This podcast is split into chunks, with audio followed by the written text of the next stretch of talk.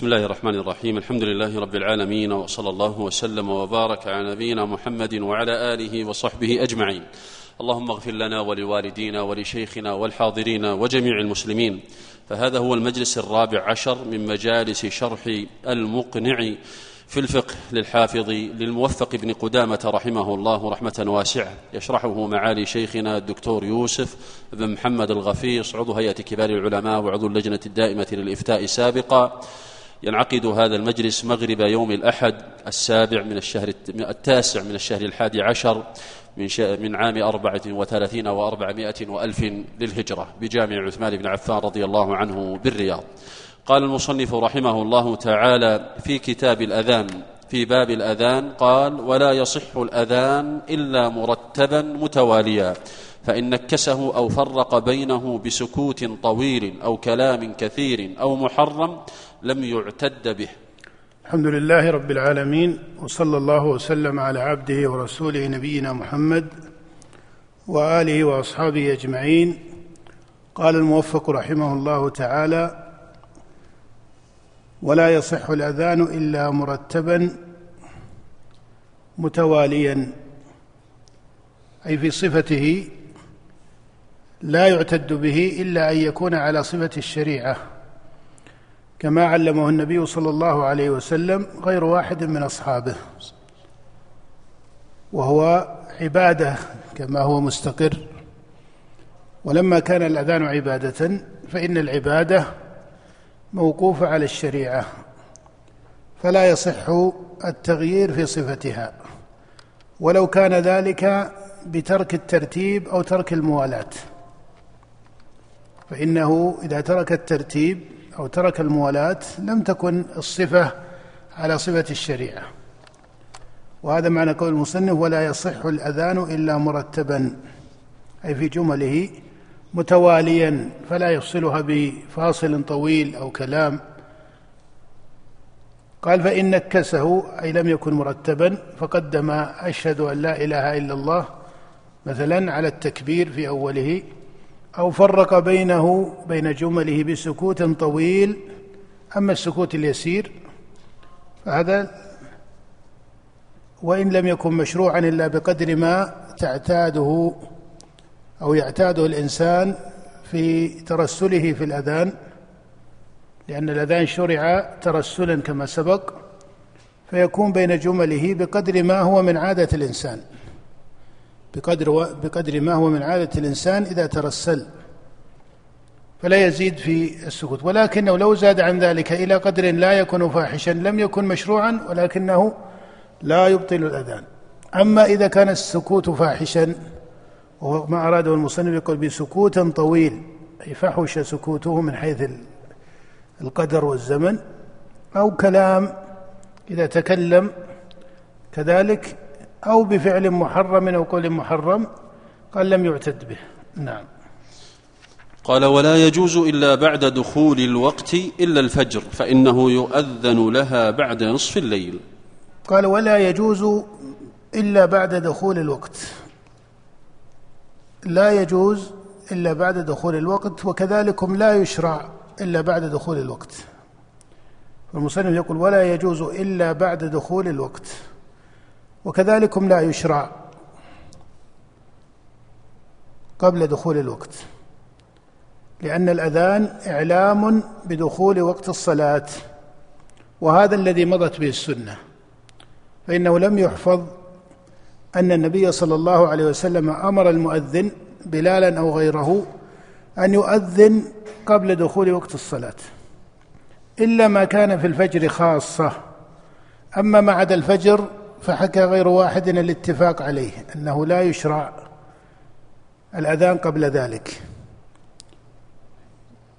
وإنما كان ذلك في أذان الفجر فهذا جاءت به السنة. ولهذا قال المصنف إلا الفجر فإنه يؤذن لها بعد نصف الليل وهو الأذان الأول. وهذا تذكير ولكنه ليس الأذان الذي يكون بين يدي الصلاة. والجمهور من الفقهاء على استحباب هذا الأذان يعني الأذان الأول في صلاة الفجر الذي يكون بعد نصف الليل كما قال المصنف وقبل الفجر فيكون ليلا الأذان الأول يكون ليلا قبل دخول الفجر. وهذا استحبه الجمهور وهو المذهب عند الإمام أحمد رحمه الله. وهو مذهب مالك وجمهور الفقهاء على هذا. وذهب طائفة وهو مذهب الإمام أبي حنيفة إلى أنه لا يشرع للفجر إلا الأذان الذي هو أذان إعلام بدخول وقت الصلاة في غيرها من الصلوات إلا الأذان الذي يكون بدخول الوقت. فلا يشرع أن يتقدم أن يتقدمها أذان. هذا مذهب أبي حنيفة وكثير من الكوفيين والراجح هو الأول لما جاء في الصحيحين وغيرهما أن النبي صلى الله عليه وسلم قال إن بلالا يؤذن بليل. فكلوا واشربوا حتى يؤذن ابن أم مكتوم. فهذا صريح وهو في الصحيحين وغيرهما صريح في أن بلالا كان يؤذن للفجر قبل قبل دخول الوقت. وهذا لم يقع عارضا فيما يظهر بل كان حالا للنبي صلى الله عليه وسلم. ولهذا استحبه الجمهور من أهل العلم وهو مذهب الإمام أحمد رحمه الله كما هو ظاهر. والقول الثاني كما ذكرت وهو مذهب أبي حنيفة والثوري وطائفة من الكوفيين وغيرهم لا يستحبونه ولا هم في ذلك استدلال. منهم ما جاء في أن بلالا أذن قبل الفجر فأمره النبي أن ينادي ألا إن العبد قد نام لكن هذا حديث لا يقوم بمثله حجة ضعفه الإمام أحمد وطائفة من المتقدمين وكثير من الحفاظ المتأخرين وما جاء في الصحيحين على خلافه. وقد دل عليه غير هذا الحديث فهو سنة مضت في فعل النبي صلى الله عليه وسلم. نعم. قال رحمه الله ويستحب أن يجلس بعد أذان المغرب جلسة خفيفة ثم يقيم. نعم يستحب أن يجلس بعد أذان المغرب جلسة خفيفة ثم يقيم. أدنى الفرائض الخمس يكون ما بين الأذان والإقامة يسيرا هي المغرب والمستحب الا يطيل ما بين الأذان والإقامة. ونص الإمام أحمد رحمه الله على أن ذلك بقدر ركعتين. فإن عجل عن ذلك فهذا في ظاهر المذهب خلاف السنة. فهذا في ظاهر المذهب خلاف السنة كما لو أذن وأقام ولم يدع قدر ركعتين فهذا خلاف السنة. واستدل الإمام أحمد على استحباب أن يبقى يسيرا بقدر ما يصلي الناس ركعتين بما جاء في حديث أنس لما دخل الإمام أحمد رحمه الله المسجد فقال للمؤذن دع ما يصلون ركعتين فقيل من أين؟ فاستدل بحديث أنس أن الصحابة كانوا يبتدرون السواري إذا أذن المؤذن. وهذا كما استدل به الإمام رحمه الله.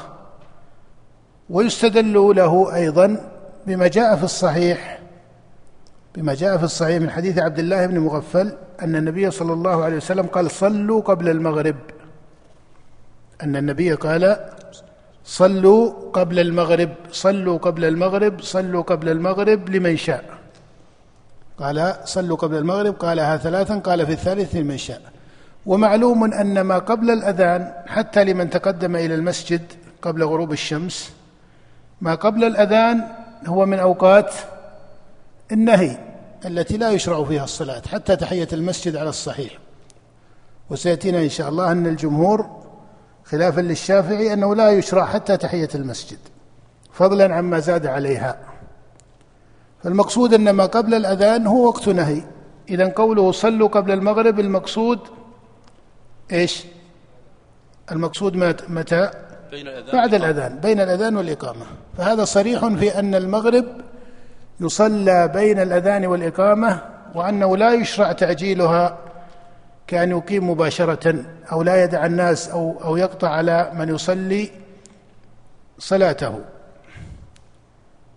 يقطع بمعنى يشوش في الاستعجال فيضطره إلى العجلة وإلا سيأتينا في هذه المسألة أن المشروع أن من كبر في صلاة قبل إقامة الصلاة لم يشرع له قطعها وإنما يتمها خفيفة.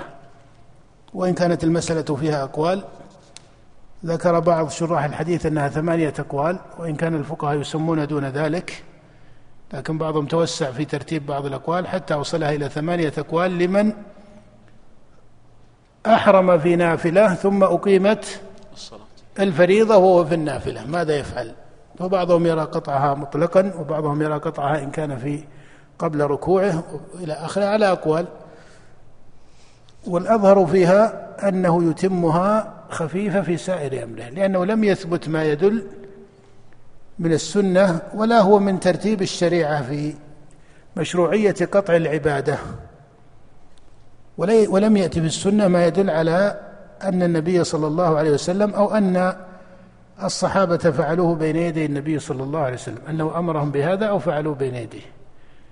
والأصل أنه أحرم بعبادة فهو يتمها على الصفة الشرعية حتى لو قيمت الفريضة فإن قيل أليست الفريضة أقوى قيل لكنه هو في عبادة لها صفة في الشريعة تتم عليها ولهذا لا يتمها ركعة أليس كذلك؟ ولا يشرع له أن يسلم بعد ركوعه فيرفع من الركوع ويسلم لماذا؟ لماذا لا يشرع له أن يسلم بعد الركوع؟ لأن هذه ليست صفة شرعية للصلاة أليس كذلك؟ ولا يصليها واحدة مع أن الواحدة صفة شرعية في الوتر لأن الصلاة مثنى مثنى إلا الوتر. فإذا لما دخل فيها على صفة الشريعة لا ينزع عنها بقطع لا يقطع النافلة إلا لضرورة كما لو كان يريد أن ينقذ غريقا أو نحو ذلك. أما أن يقطعها هكذا فهذا لا يشرع. نعم. ليس البحث في الإثم من عدمه إنما هم يقولون يفعل ذلك. فتجد الآن وإن كان هذا له قول لكن كاد أن يهجر القول أنه يتمها خفيفة. معنى هذا فيما يظهر هو الأرجح. وسيأتينا إن شاء الله في مذهب الإمام أحمد. على كل حال هذا قول المصنف رحمه الله. نعم. إذا أقيمت الصلاة فلا صلاة إلا المكتوبة أحسن. نعم هذا ثابت في الصحيح. إذا أقيمت الصلاة فلا صلاة إلا المكتوبة أي أنه إذا أقيمت الصلاة فلا يبتدئ بالصلاة. ابتداء. لكنه لا يدل على أنه يقطع الصلاة لأنه إن كان المراد إذا أقيمت الصلاة فلا صلاة إلا المكتوبة ترتب على ذلك القطع مطلقا حتى في آخرها. نعم. قال رحمه الله ومن جمع بين صلاتين أو قضى فوائت أذن وأقام للأولى ثم أقام لكل صلاة بعدها. نعم. ومن دليل ذلك أنه إذا كان بين يديه صلوات كما لو جمع صلاتين أو قضى فوائت فإنه يؤذن اذانا واحدا ثم يقيم لكل صلاة. وهذا السنة فيه ما جاء في فعل النبي صلى الله عليه وسلم في حجته كما جاء في حديث جابر بن عبد الله وعبد الله بن عمر وغيرهما أن النبي صلى الله عليه وسلم صلى المغرب والعشاء بجمع بأذان واحد وإقامتين وكذلك في عرفة صلى بأذان واحد الظهر والعصر وإقامتين فهذا ثابت في النسك وهو السنة وهو مذهب الجمهور من أهل العلم. نعم. قال رحمه الله وهل يجزئ أذان المميز للبالغين؟ على روايتين. وهل يعتد بأذان الفاسق والأذان الملحن؟ على وجهين. قال وهل يجزئ أذان المميز للبالغين؟ على روايتين.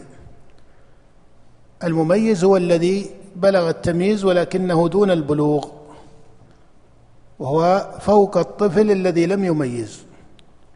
هل يصح على روايتين؟ أو هل يجزئ أذان المميز للبالغين على روايتين؟ هل البحث هنا في مسألة أنه تقوم به السنة فلا يشرع لهم إعادته أو البحث في أنه يسقط به فرض الكفاية لما تقدم أن الأذان عند الجمهور وهو المذهب فرض كفاية؟ فهل مقصوده أنه يسقط به فرض الكفاية أو المقصود بالإجزاء على معنى أنه لا يشرع تثبت به السنة سنة الأذان ولو كان فرض الكفاية قد سقط لأنه إذا سقط فرض الكفاية بقي الأذان مشروعا أليس كذلك؟ فهل يبقى أن المميز إذا أذن يجزئ أو لا يجزئ؟ فإن قلت إنه يجزئ لا تشرع إعادته. فلو قام شخص بالغ يعيد الأذان بدلا عنه أو بعده ما شرع. وإن قلنا إنه لا يجزئ فمعناه أنه إيش؟ تشرع إعادته أما فرض الكفاية فهذا محل خلاف بين الأصحاب والأظهر أنه لا يسقط به فرض الكفاية لأن فرض الكفاية على المكلفين لأن فرض الكفاية على المكلفين فلا يسقط فلا يسقط به فرض الكفاية. كما لو قدر أنها قرية مثلا فيها مسجد واحد. كما لو قدر أنها قرية صغيرة ها بين في في مفازة من الأرض مثل بعض القرى التي تكون نائية بين الرمال أو نحو ذلك. فهؤلاء يؤذنون لأنهم قرية ظاهرة وبيوت مجتمعة. فلو كان فيها مسجد واحد يكفيهم فهنا لا ينبغي أن يؤذن إيش؟ لا يؤذن غير المميز. لا بد أن يكون بالغا أو فلا يؤذن المميز لا يؤذن المميز فضلا عمن دونه لأنه لا بد أن يكون بالغا حتى يسقط فرض الكفاية. أما إن كان فرض الكفاية قد سقط لوجود مؤذنين آخرين ومساجد أخرى فهل يجزئ أو لا يجزئ؟ هذا فيه هذا الخلاف. فهذا فيه هذا الخلاف. فهل الخلاف في الإجزاء أو في سقوط فرض الكفاية؟ هذا محل خلاف بين الأصحاب والأظهر أنه في الإجزاء وليس في سقوط فرض الكفاية. فرض الكفاية لا يسقط إلا ببالغ على كل الأحوال. وأما من حيث الإجزاء فالأظهر أنه يجزئ. فالأظهر أنه يجزئ وإن كان خلاف السنة. وإن كان خلاف السنة. وأما التعليم قد يقول البعض إنه يفعل تعليما. فالتعليم لا تتجاوز السنن والهدي من أجل التعليم. بمعنى أن الأذان وكذلك هم الإمامة في الصلاة لا ينبغي لا ينبغي أن يؤذن من دون البلوغ من باب إيش؟ من باب التعليم. التعليم يعلم يعلم الأذان منفكا عن أداء العبادة في وقتها. ولا التعليم ما في شك أنه مشروع. تعليم أولاد المسلمين الأذان وأفعال الصلاة و... هذا مشروع لكن لا يستغنى به عن فعل العبادة. فعل العبادة يفعلها المكلفون. أما الصبيان فما كان في زمن النبوة يظهر أذان الصبيان فهذا ليس من السنة وليس هو من حسن القيامة على المسجد. أحيانا بعض المساجد خاصة في القرى التي أهلها بينهم ائتلاف أو تعارف أو يكونون بيت واحد أو قبيلة واحدة هذا الأب هو المذن ويأذون الصبيان. هذا أحيانا دون البلوغ هذا الإشكال. أما إذا كانوا بالغين تجاوزوا عن كونهم صبيانا هنا. لكن دون البلوغ هذا لا يشرع والتعليم لهم لا يكون بهذه الطريقة. وأبلغ منه في الإشكال عندي الإمامة.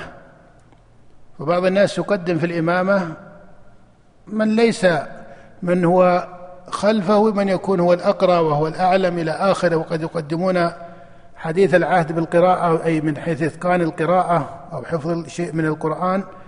وخلفه الحافظ القرآن وخلفه المتمكن أو طالب العلم من باب إيش؟ التدريب والتعليم. هذا منهج خطأ. إنما يؤم القوم كما جاء في في الصحيح يؤم القوم أقرأهم لكتاب الله.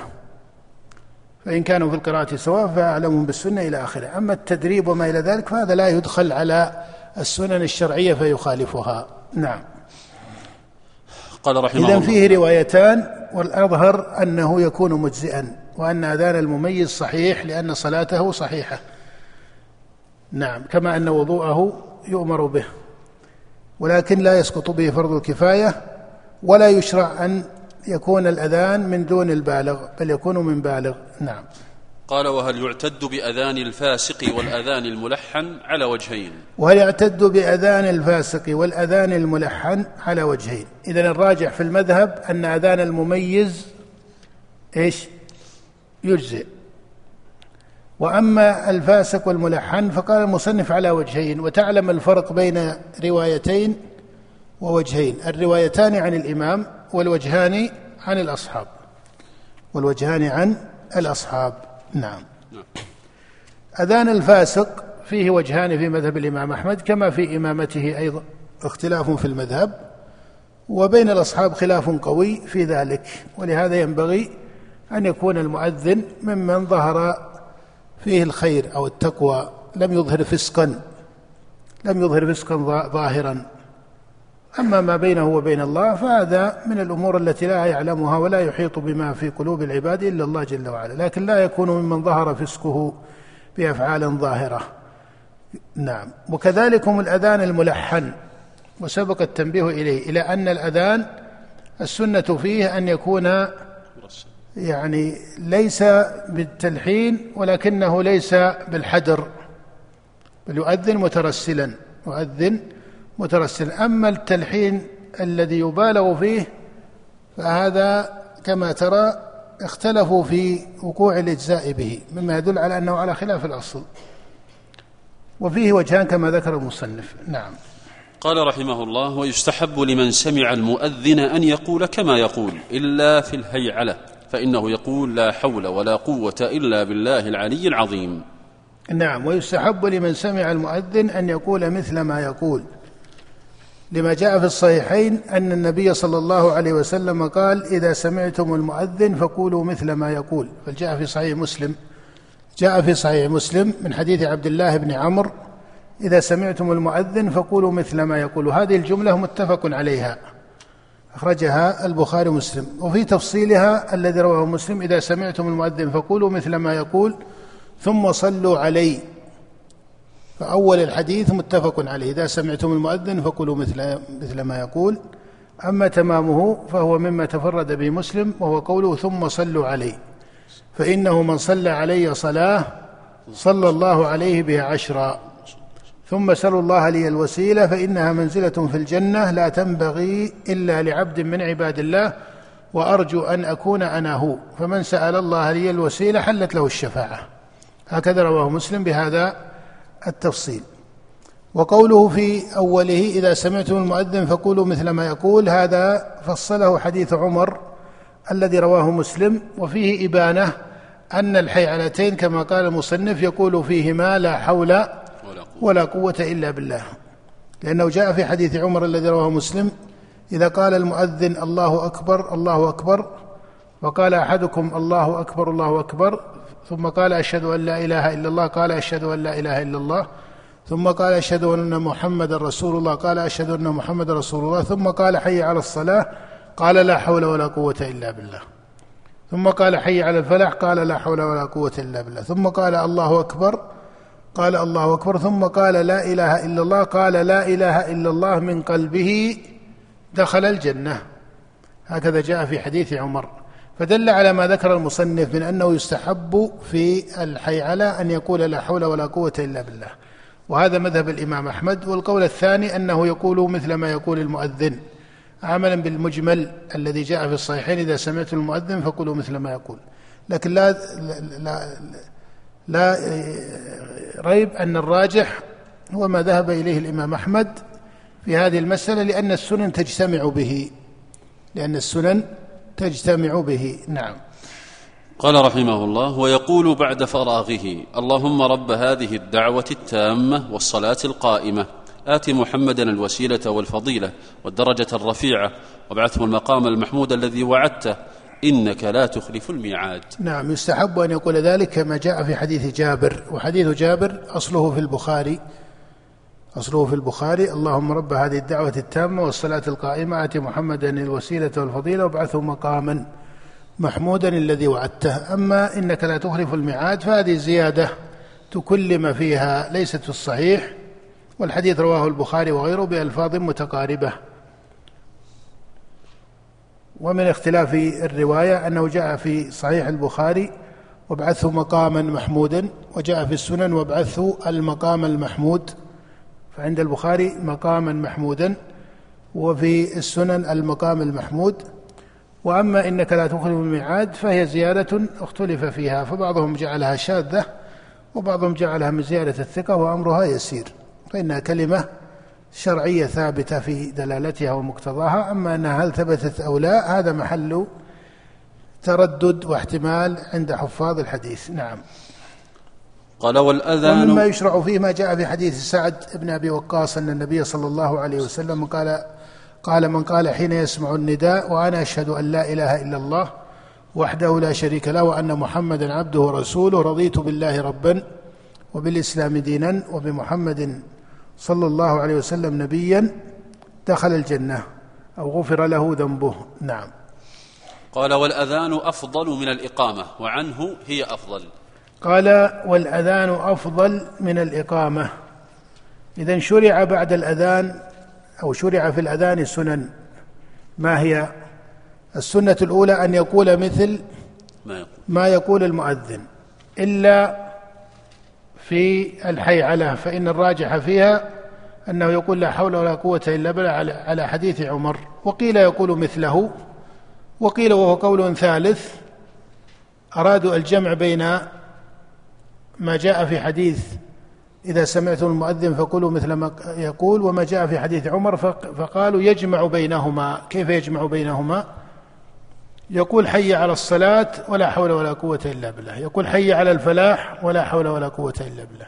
هذا قول لكن الأكثر من الأصحاب وهو مذهب الإمام أحمد على الأول أنه يستثني الحيعلة من ذكرها وإنما يقول فقط لا حول ولا قوة إلا بالله. إذا شرع في الأذان متابعة المؤذن أن يقول مثل ما يقول. ثم بعد ذلك عقب ذلك أن يصلي على النبي صلى الله عليه وسلم وأن يقول ما جاء في حديث سعد من قال حين يسمع المؤذن وأنا أشهد أن لا إله إلا الله وحده لا شريك له وأن محمدا عبده ورسوله رضيت بالله ربا وبالإسلام دينا وبمحمد نبيا غفر له ذنبه فيقول ذلك ليحصل على هذا الفضل وهو قوله غفر له ذنبه.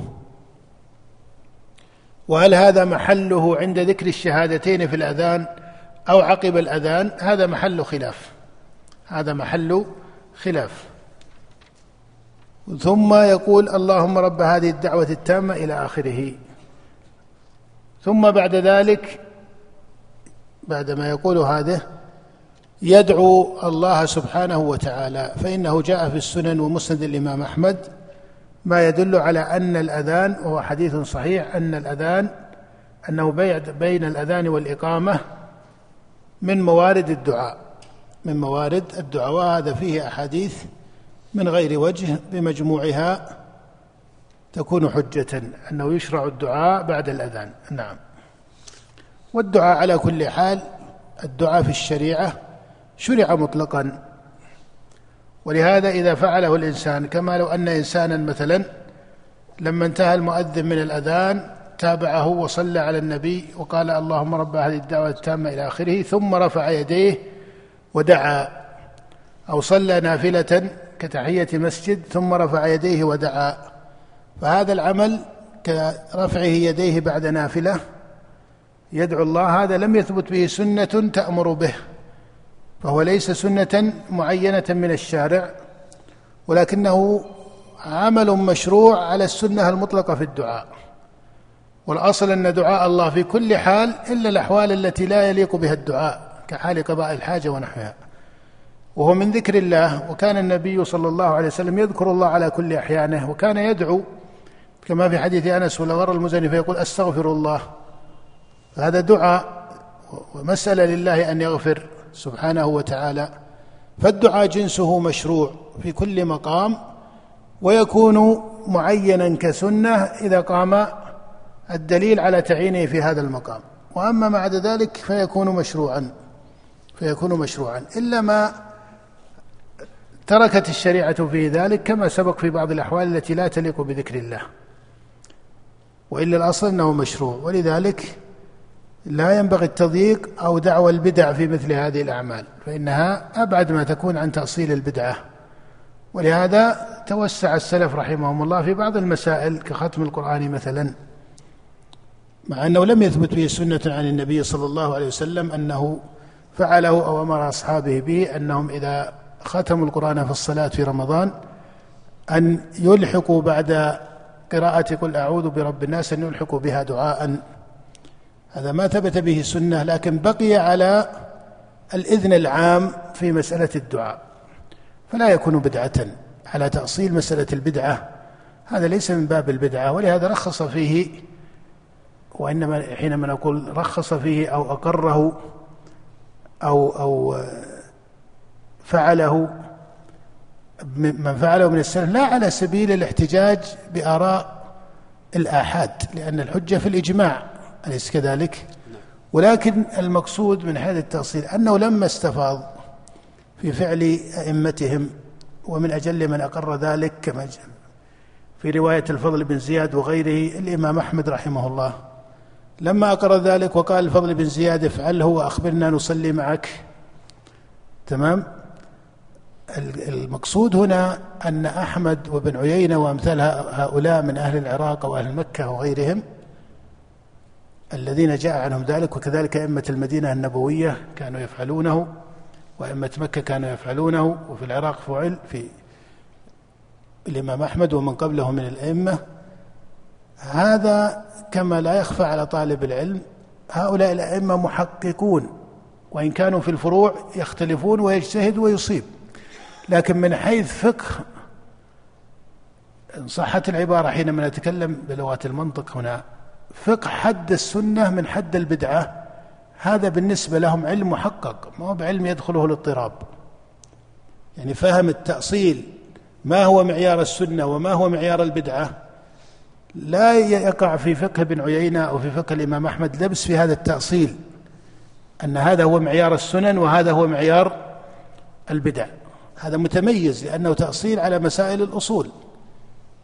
فلا يشتبه عليهم ذلك لا يشتبه عليهم ذلك. ولكنهم ما كانوا يندبون إليه كثيرا ما كانوا يندبون إليه كثيرا. لكن لما فعله الناس أقروه وظاهر كلام الإمام أحمد في رواية الفضل بن زياد أنه كان يحبه ولهذا سأل الفضل بن زياد عن فعله وكأنه كان يصلي بهم. وقال أخبرنا نصلي معك. قال ما أفعل يا أبا عبد الله؟ قال إذا قرأت قل أعوذ برب الناس فارفع يديك وادعو الله. وهذا في شفع من الصلاة وليس في وتر من الصلاة. فهذا العمل مما هو يقر وهو فعل من الأفعال التي لم يقم الدليل من حيث السنة على أنه من السنن المسمات في هدي النبي صلى الله عليه وسلم بعينها ولكنه داخل ضمن العمل المقر وهو جنس الدعاء المشروع. ولذلك هذا لا بد لطلبة العلم من فقهه. وليس هو احتجاجا بقول أحد الرجال وإنما هو احتجاج بأن هؤلاء الكبار هم فقهاء في فصل السنة ومعيار السنة عن البدعة هذا لا يلتبس عليهم أبدا. وإن كانوا يجتهدون ويصيبون ويخطئون في أحد فروع الشريعة لكن في هذا التأصيل هذا لا, لا, لا يمكن إدخاله عليهم. ولهذا في بعض الأفعال التي يفعلها الناس كالتهنئة بالعيد مثلا تجد أنهم خففوا فيه فتجد أن الإمام أحمد لما سئل عنه وهو لم يثبت به فعل النبي صلى الله عليه وسلم لكنه من السلام ومن المباركة ومن الدعاء فهو إذا تأملته ليس فيه مادة البدعة.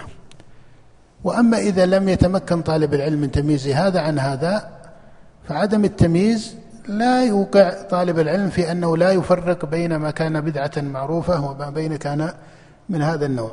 هذا يحتاج إلى فقه في التمييز. الإمام أحمد في مثل تهنئة بالعيد ماذا قال؟ قال لا أفعله ومن بدعني أجبته. وكأن الإمام أحمد رحمه الله إنما قال لا أفعله حتى لا يظن الناس أنها سنة مقصودة لأن مثل هؤلاء الكبار يقتدى بهم لأنهم أئمة في الدين والعلم. فقال لا ولكن قال ومن بدأني أجبته ولو كان محرما أو بدعة لو كان التهنئة مثلا بالعيد بدعة يجيبه ولا لا يجيبه؟ لا يجب أن ينكر عليه. لا يمكن أن يداري العامة فيقول فيقول ابتلاني العامة بالتهنئة بالعيد فأجيبهم مع أني أراها بدعة. هذا لا يتصور. إنما يقول إنه لم يأتي به سنة فلا أظهره كما أظهر التكبير. كما أظهر التكبير مثلا في أيام التشريق الذي جاءت به السنة. فهذا كان فقههم رحمهم الله على هذا القدر من الموازنة. فهذا ينبغي لطالب العلم أن يكون متبصرا فيه أن يكون متبصرا فيه. على كل حال المقصود هنا في قول المصنف الجملة التي بين يدينا الشيخ والأذان نعم أفضل من الإقامة. والأذان أفضل من الإقامة. والأذان أفضل من الإقامة. والذي أتى بهذا أنه يدعو لو دعا بعد الأذان فهذا حسن لكنه الالتزام يحتاج إلى دليل الالتزام المطلق أو الدعوة إلى السنن يحتاج إلى دليل لكن إذا فعله فهذا إن التزمه بخاصة نفسه دخل في جنس المطلق من الدعاء. وأما الندب إليه بالتعيين فهذا يحتاج إلى دليل. قال والأذان أفضل من الإقامة وعنه هي أفضل. هذا في روايتان عن الإمام أحمد أيهما أفضل؟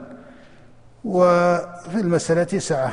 على كل حال لأن الأصل في السنة أن من أذن فهو يقيم. وإن كان هذا جاء في حديث زياد بن الحارث كما سبق وهو لا فيه ضعف رواه أبو داود وغيره ولكن هذا الذي مضى به الفعل أن بلالا كان يؤذن ويقيم. نعم. أحسن الله عليك. لكن الشيخ أستأذنك فقط. سؤال قضية ضابط البدعة يا شيخ فيما لم يؤثر عن النبي صلى الله عليه وسلم. هذا بارك الله فيك يا فضيلة الشيخ أنه قد يكون التعليق عليه ضمن تسلسل في هذا الدرس لكن لعله يأتي إن شاء الله في بعض الدروس الأخرى مثلا في القواعد. البيان لذلك أكثر لكن مما ينبغي التأكيد عليه إلى أن مسألة الضابط حينما يقال ما ضابط كذا هو قبل أن ننظر الضابط هل الاعتماد على الضوابط التي هي أشبه ما تكون بالحدود والتعريفات أو الرسم هل هذا معيار مقرب أو معيار محكم للمسألة المقصودة؟ لا هو الحقيقة أنه مقرب وإلا هذا الباب هو من فقه الاستقراء. متى يفقه طالب العلم معيار السنة عن البدعة؟ فيقول هذا سنة وهذا بدعة وهذا سنة بالمعنى العام أو بالمعنى المطلق وليس سنة مندوب إليها بعينها. قد يقول قائل كيف سنة ليس مندوب إليها بعينها؟ أضرب لكم مثلا لو أن شخصا دعا الناس أن يصوموا اليوم كم اليوم في ذي القعدة؟ تسعة. تسعة. لو أن أحدا دعا الناس وقال صوموا يا عباد الله التاسع من ذي القعدة. وصار يخطب في خطبة الجمعة يندبهم إلى التاسع من ذي القعدة. هذا إيش؟ هذا الندب والتعيين ليوم معين بدعة. لأن الذي يعي وإن كان الصيام في جنسه. ليس الصيام بدعة الصيام مشروع. لكن تعيين يوم معين هذا من فعل الشارع ولذلك نجد الصيام جنسه مشروع أليس كذلك؟ نعم. منه ما يجب كرمضان وهو الأصل ويجب بالنذر إلى آخره لكن فيما استقر على المكلفين رمضان ويستحب في أيام سماها الشارع أو فعلها وأقام عليها كصيام الاثنين والخميس مثلا أو صيام البيض عند الجمهور من أهل العلم أو صيام الست من شوال عند الجمهور من أهل العلم. هذه أيام معينة بالصيام. وأيام كره الشارع صومها بالإفراد مثلا بصفة كالجمعة عند طائفة من أهل العلم أنه يكره إفراده بالصوم وفيه خلاف وإن كان الحديث جاء في الصحيحين لا تخص يوم الجمعة. لكن مع ذلك فيه خلاف كما هو معروف. المقصود هنا أن صيام يوم السبت أيضا في حديث عبد الله بن بسر عند من؟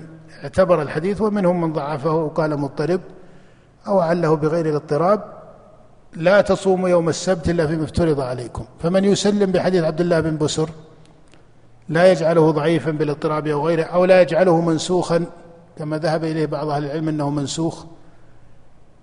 صار عنده من الأيام ما يكره صومه أو يحرم صومه كيوم العيد ومن الأيام ما يشرع صومه ولا يجب كالاثنين والخميس ومن الأيام ما يجب صومه وهو رمضان. انتهت الأيام ولا بقي أيام؟ لا. أيام مسكوت عنها. بقي أيام ليست من هذا ولا من هذا ولا من هذا. كيوم الثلاثة مثلا لو أن إنسانا نادى أن يصام يوم الثلاثاء وخصه بالذكر احتاج إلى دليل مثل ما في صوم الاثنين. لكن لو أن إنسانا صام الاثنين أو صام الثلاثاء أو صام الثلاثاء وحده أو صام أسبوعا أو صام أياما فهذا عمل مشروع. لا يقال لماذا صمت الثلاثاء ما الدليل على صيامك اليوم الثلاثاء؟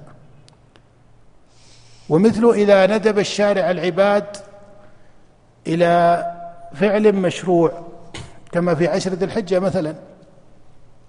فإنك تعلم ما جاء فيه في حديث عبد الله بن عباس الذي رواه البخاري والإمام أحمد وغيرهما ما من أيام العمل الصالح فيهن أحب إلى الله أو فيها أحب إلى الله من هذه العشر. قالوا يا رسول الله ولا الجهاد في سبيل الله؟ قال ولا الجهاد في سبيل الله إلا رجلا خرج بنفسه وماله ثم لم يرجع من ذلك بشيء. الشارع هنا قال ما من أيام العمل الصالح. إذا يشرع في عشر ذي الحجة ماذا؟ ما الذي يشرع؟ العمل الصالح. ما هو العمل الصالح؟ كل عمل شرعه الله ورسوله فهو عمل صالح يشرع أن يعمل في ذي الحجة على ترتيب الشريعة وصفة الشريعة. فمن قرأ القرآن في عشر ذي الحجة فهذا عمل صالح. ومن اشتغل بالدعوة إلى الله فهذا عمل صالح. ومن اشتغل بطلب العلم فهذا عمل صالح. ومن اشتغل بالركوع والسجود والصلاة فهذا عمل صالح. ومن اشتغل بذكر الله فهذا عمل صالح. ومن اشتغل بالصدقة فهذا عمل صالح ومن اشتغل بالصيام فهذا عمل صالح. لا تحتاج في أعيان هذه الأعمال الصالحة بعد أن قال الشارع ما من أيام العمل الصالح فيهن أحب فيها أحب إلى الله. لا تحتاج أن تقول لا بد لكل معين من هذه الأعمال أن يثبت أن النبي فعله أو أمر به.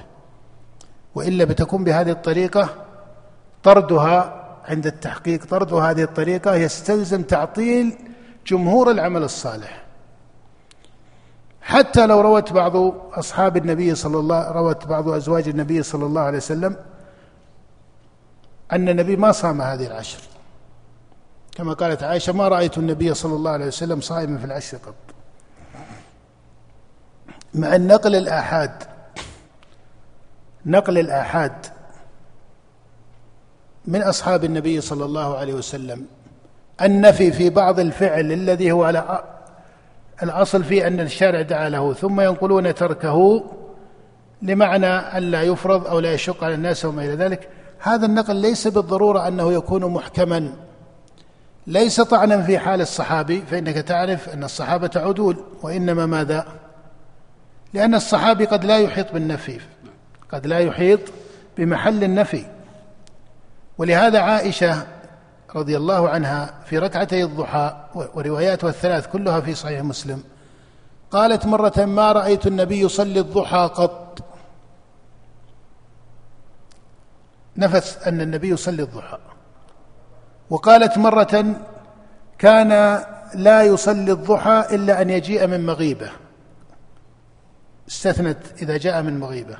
وقالت مرة كان يصلي الضحى أربعا ويزيد ما شاء الله. ولم تفهم عائشة في روايتها الأولى التي نفت فيها لم ترد بها عائشة ما رأيت النبي يصلي الضحى لم ترد بها حينما حدثت بهذه الرواية أن النبي لما لم يفعلها على روايتها الأولى أنها لا تفعل من بعده. ولهذا ما تمام الرواية؟ قالت ما رأيت النبي يصلي الضحى قط وإني لأسبحها. ثم قالت أو قالت الرواية الثانية والثالثة أيها المقدم وأيها المؤخر هذا بحث. المقصود أن الصحابي قد يحكي الحال بالنفي مع عدالة الصحابة أجمعين لكن يكون هذا من الحال الذي روى بعضهم ولم يروه البعض الآخر. فهذا لا يقطع به على كل حال. ولهذا روي في روايات وإن كانت من حيث الإسناد ليست بجودة النفي في حديث عائشة ما رأيت النبي صائم في العشر قط في حديث أم سلمة وغيرها. روي في رواية أن النبي صام منها. لكن على كل حال ظاهر أن النبي يصوم فيها كصيامه يوم عرفة في غير الحج. ولهذا ظن الصحابة أنه كان صائما في الحج أو ظن طائفة منهم ذلك حتى شرب اللبن كما هو ثابت وندب إلى يوم عرفة بالتخصيص للغير الحاج أن يصومه. فالمقصود أنك إذا قلت إن النبي لم يصوم أو لم ينقل أنه صام فمعناه أنه حتى الذي يجلس يقرأ القرآن أو يتكلم أو يظهر صدقة أو يفعل كذا أو يفعل كذا يحتاج إلى تعيين. وهذا سيعطل ماذا؟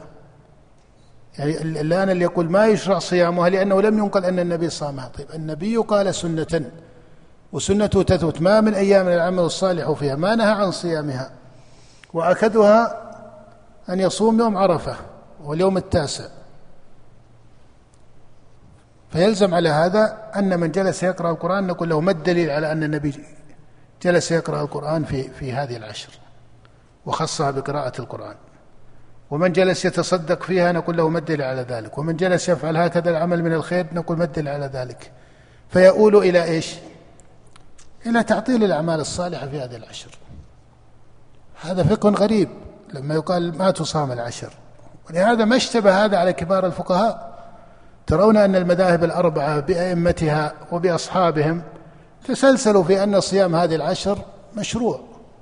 ومن يترك ذلك أحيانا كترك مالك رحمه الله لصيام الست من شوال يكون له ترتيب آخر غير طريقة الاستدلال بهذه الصفة. فالمقصود أن ما ذكره الشيخ لما قال ما ضابط البدعة؟ في سؤال ما ضابط البدعة؟ نقول الإشكال أنه هذا الباب ينبغي أن يفقه أنه تأصيل في الشريعة هذه الضوابط تقربه أما إحكامه فهو فقه استقراء. ولهذا كان أئمة السلف وأولهم الصحابة وأئمة التابعين ومن بعدهم من الأئمة كانوا فقهاء في مسألة السنن والبدع مع أنهم لم يستعملوا إيش؟ لم يستعملوا هذه الحدود والتعريفات التي صاحبت الاصطلاح وظهور الاصطلاح ومادة الاصطلاح. لما لأن فقههم كان أمتن في هذا الباب. فالسنة تفقه من خلال فقه القرآن وفقه السنن التي جاءت عن النبي صلى الله عليه وسلم ومعرفة الهدي. فإذا كان فقيها بالغ الفقه في هذا امتاز عنده ما يكون سنة وما يكون إيش؟ بدعة. أما إذا رتب طالب العلم ترتيبا مختصرا أخذ حدا ذكره ولو ذكره بعض أهل العلم الذين لهم تحقيق في بعض الأبواب كالشاطبي مثلا في الموافقات أو في الاعتصام وأن البدعة هي طريقة في الدين مخترعة كما يعرفها الشاطبي في الاعتصام. طريقة في الدين مخترعة تضاهي الشرعية يقصد بها التقرب لله. فيأتي ينزل هذا الفعل أو هذا التصرف من أحوال الناس فيقول هو طريقة وفي الدين وهو مخترع لأنه ما فيه سنة معينة. والفقه البحث الأكثر إشكالا الذي يقع فيه فواتا متى تقول إنه ليس فيه دليل؟ مثل لو كنا في غير موضوع السنن والبدع في موضوع بعض السنن في الصلاة أو في بعض الراجح والمرجوح من مسائل الفقه يأتي شخص ويقول هذا القول لا دليل عليه. اللي ما, ليس موضوع سنة إنما موضوع يجب أو لا يجب.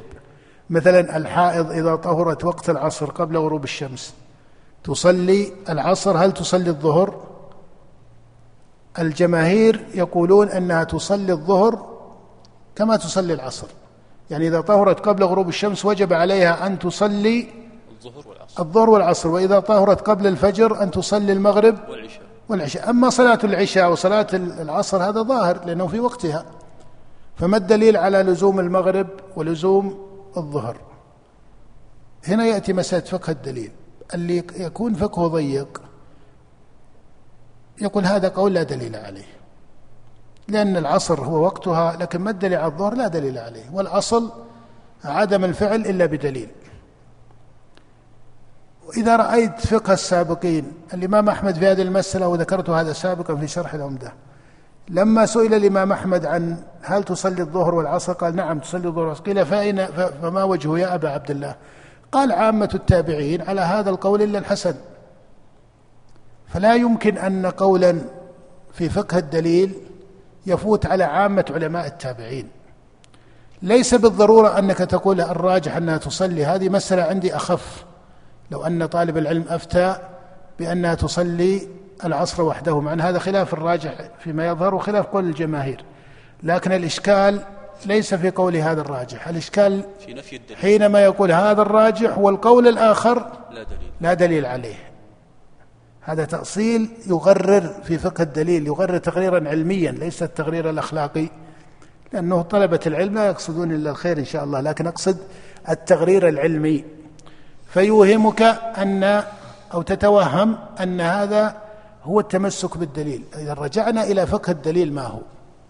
مذهب السلف اتباع الدليل هذا مذهب واجب. ليس على السلفيين. أن الواجب اتباع الدليل واتباع الكتاب والسنة. هذا مو واجب على السلفيين وحدهم. هذا واجب على من؟ واجب على كل مسلم ومسلمة بل واجب على الخلق أن يتبعوا الدليل بما أن يتبعوا محمدا صلى الله عليه وسلم. ألم يقل النبي والذي نفس محمد بيده لا يسمع بي أحد من هذه الأمة يهودي ولا نصراني كما في الصحيح ثم يموت ولم يؤمن بالذي رسلت به إلا كان من أصحاب النار. فاتباع النبي واجب على جميع الخلق وهو بعث للثقلين. نستقبل هذا التعليق. بناء على ما عرض الشيخ بعد الأذان إن شاء الله لربما مناسبته. نعم.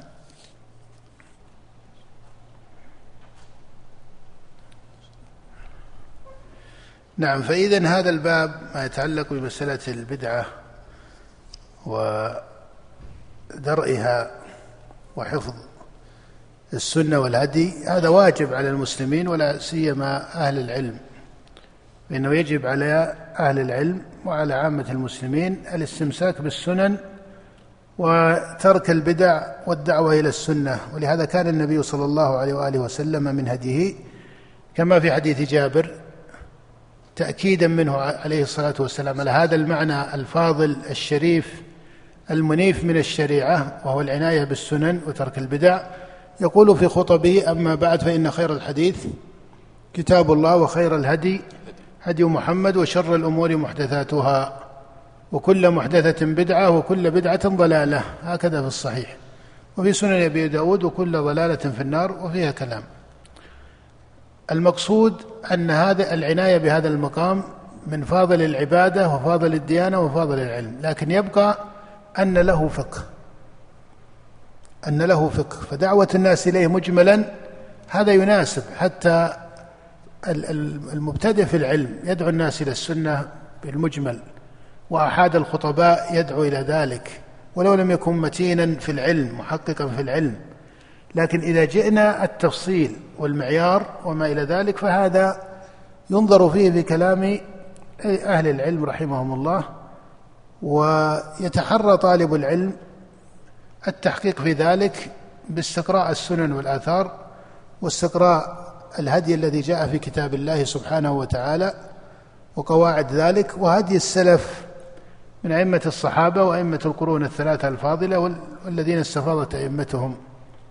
فهؤلاء هم آه، من يفقه هذا الباب ولهذا فهذا مما يقتدى به. وليس هو من المادة المتروكة في التقليد وهو تقديم قول الرجال على الدليل. هذا ليس من هذا. هذا ليس الآن البحث في تقديم قول الرجال على الدليل. هذا لا أحد يقول به. ولهذا لم يقل هذا أحد من أهل العلم ولا حتى من أحد المسلمين. فإن الدليل هو المعتبر. إنما الشاهد فقه الدليل. ما هو الدليل؟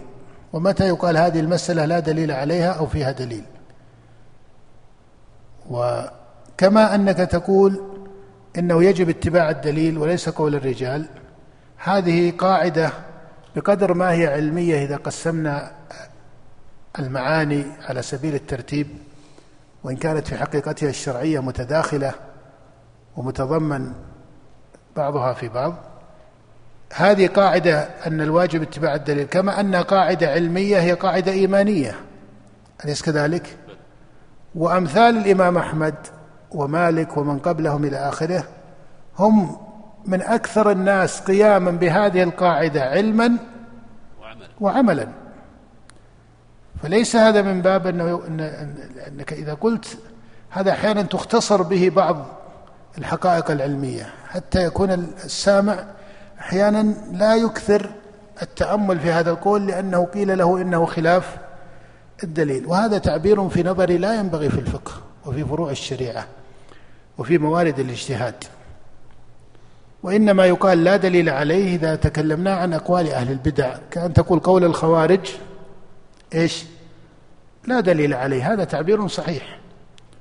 لكن إذا تكلمت في آراء الفقهاء ولا سيما الآراء التي ليست شاذة يحتمل أنك تقول في القول الشاذ لا دليل عليه هذا وجيه إذا تحقق شذوذه.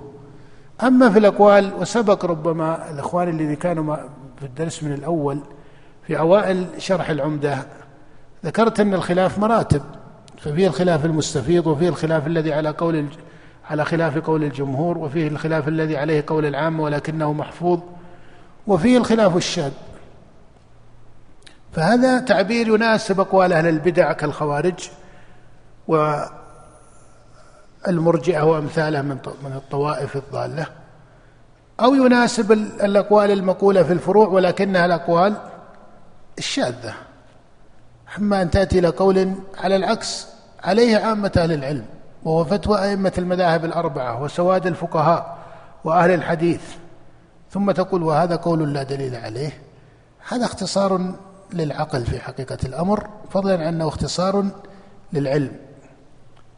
فإن قيل فالضوابط قيل الضوابط مقربة حتى نعود إلى الموضوع المقصود. الضوابط تقرب ولهذا كان أوائل العلماء وهم الصحابة والقرون الأولى مستغنين عن هذه الحدود وهذه الاصطلاحات بسعة فقههم في كتاب الله وسنة نبيه بما تتبعوه في هدي نبيهم ونقلوه إلى من بعدهم وفقههم في كلام العرب.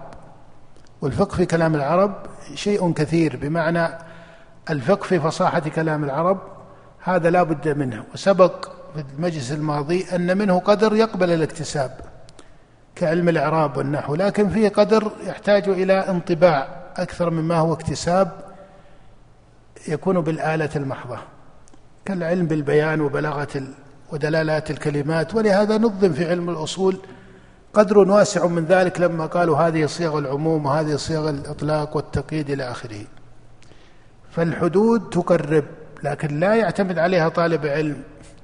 فيكون غايته أنه قرأ تعريفا للشاطبي أو حتى كتاب الشاطبي الاعتصام ثم صار يميز أحوال الناس يقول هذه بدع وهذه ضلالات إلى آخره. هذا يحتاج إلى تبصر ولا يقع فيه إفراط ولا تفريط لأنه لا شك أن كثير من أهل البدع أو تقول كثير من البدع تسللت على نفوس العامة من المسلمين باسم السنن. هذا شأن مشهود من قرون في كثير من أحوال المسلمين. توجد كثير من البدع تسللت عليهم يحسبونها سنة وعبادة وتقربا لله صحيحا وهي ليست كذلك. فهذا مما ينبغي بل يجب على أهل العلم تصحيحه في نفوس العامة وفي ما هم عليه من الأحوال والأفعال. لكن كما أن هذا يقع أحيانا يقع ما يقابله وهو التشديد والزيادة فوق الشريعة. بتسمية هذا بدعة وهو ليس كذلك. فيضيق الأمر فيه أو قد يسمى صاحبه مبتدعا فيكون أشكل من مجرد تسمية الفعل بدعة. فهذا يحتاج إلى تبصر وهو فقه استقراء كما قلت. فإن قال قائل إذا كان فقه استقراء ويحتاج إلى فقه القرآن والسنة وكلام الأئمة إلى آخره وأن الضوابط إنما هي تقرب ولا تحكم فهذا يجعل أحد الناس لا يحسن الضبط لهذا والطرد لهذا. قيل هذا قدر مما قصد في الشريعة لما أمر الله جل وعلا بسؤال من؟ بسؤال أهل العلم. أليس الآن في أحكام الصلاة؟ يعرف العامة بعض الأحكام لكن بعض الأحكام اللي تقع نادرة لا يعرفون حكمها مع أنهم يصلون. ويقيمون الصلاة ويحافظون عليها. يفوتهم بعض الأحكام التفصيلية التي تعرض وليست ثابتة في فعلهم. ولهذا أمر بسؤال أهل العلم. لا يلزم أن أحد حتى أحد المبتدئين في طلب العلم يكونون محققين في تمييز هذه المسائل. هذا لا بد فيه من تحقيق. ولهذا حتى في العلم ذكروا المجتهد ومراتب الاجتهاد وأوصافه ومن مادة الاجتهاد حسن التحقيق في هذا الباب. هذا على كل حال باب من الاستقراء والحدود التي ذكرها بعض أهل العلم تقربه لكنك إذا لم يكن في نظرك العلمي إلا هذه الحدود وفقه الاستقراء عندك ضعيف فقه الاستقراء ضعيف توهمت. كيف توهمت؟ أضرب لكم مثلا قبل الإقامة الإمام ابن تيمية رحمه الله وهو من أخص المحققين ولا سيما في المتأخرين لهذا الباب. وفضله وتحقيقه رحمه الله مشهود ومعروف ومستفيض في في في كتبه وفيما ذكره أهل العلم عنه. لما ذكر بعض المسائل في هذا جعل من بعض المعيار ومن بعض الضابط كما يقال في تمييز البدعة. قال أن كل ما قام سببه زمن النبي صلى الله عليه وسلم ولم يفعله النبي ولم يفعل بحضرته فيكون إيش؟ بدعة. ذكر هذا المعنى أن ما قام سببه ولم يفعل يكون بدعة. هذا المعنى بجملته يحتاج إلى فقه. يحتاج إلى فقه. ولهذا لما جاء التطبيق لو قلت مثلا الآن التسبيح بالسبحة اللي اللي بجيبه سبحة ولا ذا طلعه وجالس يسبح فيها. ما ثبت أن النبي سبح بالسبحة بهذا مع أن السبحة ترى موجودة في الأمم من قديم ما ثبت أن النبي فعلها ولا فعلت بين يدي النبي صلى الله عليه وسلم مع أن السبحة معروفة وكانوا يذهبون إلى الشام وإلى بعض البلاد وهي متداولة من قديم شيخ الإسلام رحمه الله لما سئل عن التسبيح بالسبحة ماذا قال؟ قال وأما التسبيح وهذا نص كلامه يقول التسبيح بالسبحة فحسن كلمة حسن ما هو بمعنى مشروع أو مندوب إليه أو يدعى الناس إليه لكنه مما إيش؟ يستحسن. يقر ويحتمل. وقيد ذلك بقيدين بعد كلمة فحسن القيد الأول ألا يكون هذا على وجه المباهاة والمراءة كما يفعل بعض الصوفية الذي ربما يعلق السبحة على في عنقه وتكون سبحة طويلة ويحملها في أردانه في أكمامه. فهذا فيه تكلف والشريعة جاءت بدفع التكلف الذي قد يكون من مادة المراءة أو يفتح على القلب مادة المراءة القيد الثاني ألا يهجر ما جاءت به السنة فلا يقيم عليها. ما يصير ما لا صلى من الفريضة ما ما عاد يسبح بالأنامل أو بالأصابع إنما مباشرة ما يسبح إلا بالسبحة هذا يكون هجر. أما إذا عرض ذلك في فعله.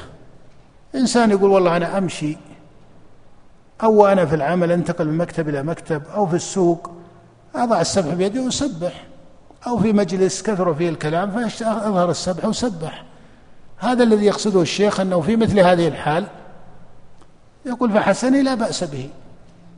لا بأس به. لو جاء شخص وقال لا بنطبق الضابط عليه قام سببه ولم يفعل في زمن النبي إلى آخره فيكون بدعة. طيب هذا الشيخ رحمه الله الشيخ تقي الدين ابن تيمية رحمه الله هو الذي قال هذا التقرير أو هذا التقعيد وهو الذي في الفرع في تطبيق الفرع على الأصل فك هذا الفرع عن هذا الأصل بهذا التقييد.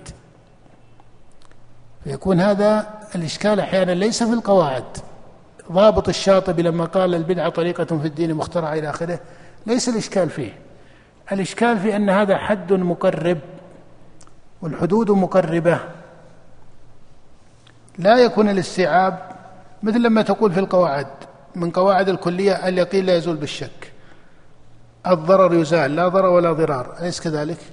وفهمت معنى الضرر وأنه يزال بمعنى يرفع واليقين ما تيقن لا شك فيه لا يزول بالشك. الكلمات ظاهرة هل من حيث التطبيق يطرد لك؟ فلو جاءك عقد في معاملة مالية هل هذا من مادة الضرر الذي يزال؟ وإلا ليس هو من مادة الضرر التي يزال؟ وهل هذه الإزالة أو هذا الضرر يوجب فسخا أو لا يوجب فسخا؟ هذا تطبيق الآن أليس كذلك؟ وإلحاق. ولهذا إنما كان الفقه فقها لأن فيه القياس وفيه الإلحاق. ويقول الأئمة في المسائل فيما لا نص فيه ويجعلونه دليلا لأنه مأخوذ عندهم من الدليل. كما قال الإمام ابن شهاب رحمه الله إنا نقول أي في المسائل وليس كل شيء نجد فيه الإسناد. والدليل على هذا أنك إذا نظرت علم الذي فيه نص وإسناد في كل مسائله هي مسائل إيش؟ أصول الدين. أما إذا جئت مسائل الفروع ومسائل الإلحاق فهذه مسائل يدخلها الاجتهاد. ولهذا لما جاء ما اصطلح على تسمية بعلم أصول الفقه وجدت أنهم جعلوا الأدلة التي لا تخفى عليكم. قالوا الكتاب والسنة والإجماع ثم بدأوا يقولون إيش؟ القياس. يحتاج إلى أن يقولوا القياس. هل معناه أن الكتاب والسنة ما كفت الفقه؟ لا. الدين كله أصولا وفروعا هو في الكتاب والسنة. ودليل القياس إنما ميز كدليل لأنه نظام للاستنباط وإلا في حقيقته متضمن في الكتاب والسنة هو تمييز لنظام الاستنباط. ولهذا ابن حزم لم يعتبر القياس لأنه لم يره متضمنا في الكتاب والسنة. لما لم يره متضمنا؟ قال لأن له أركانا وهذا كل الأصوليين يقولونه يسمونه أركان القياس. أركان القياس. من أركانه إيش؟ العلة. إذا عدم الركن ما ما ما قام الدليل هذا أليس كذلك؟ نعم. ابن حزم يقول من أركانه من أوجه اعتراض ابن حزم هذه القياس يقول إن من أركانه العلة إذا هو مبني على أن الشريعة معللة أليس كذلك؟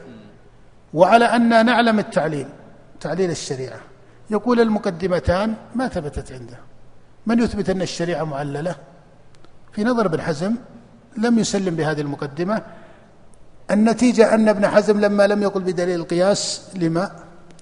لأنه لم يره دليلا متصلا بالكتاب والسنة. ولهذا جعله منفكا عن الكتاب والسنة وصار يشنع على الفقهاء الذين يستعملون يقولون يتركون الأثار ويذهبون إلى الرأي. بعض المحدثين ما وصل إلى رأي ابن حزم لكنه كان كما تعرف مخففا من مادة القياس. ثم إن القياس كما تعرفون في الأصول أوجه بعضه ولهذا ذكروا العلة المنصوصة والعلة المستنبطة وقياس الشبه وما فوقه إلى آخره. الاستحسان الحنفية لما قبلوه هل قالوا إنه دليل زائد على الكتاب والسنة؟ لا يرونه متصلا بالكتاب والسنة. أصحاب الشافعي لما تركوه أو أظهروا تركه وإن كانوا لا ينفكون عما هو من مادته لكن تركوه كتسمية وبينهم وبين أصحاب أبي حنيفة فرق لفظي وفرق معنوي في دليل الاستحسان. هو كله من هذا التحقيق في الاتصال وعدم الاتصال. فطالب العلم يجب أن يفقه لما يقول هذه مسألة ما فيها دليل يجب أن تفقه ما هو الدليل وما هو الدليل المطلق وما هو الدليل المقيد وما الأصل الذي وضعت الشريعة فيه أن الأصل فيه المشروعية وما الذي جعلت الأصل فيه عدم المشروعية إلا بتعيين دليل.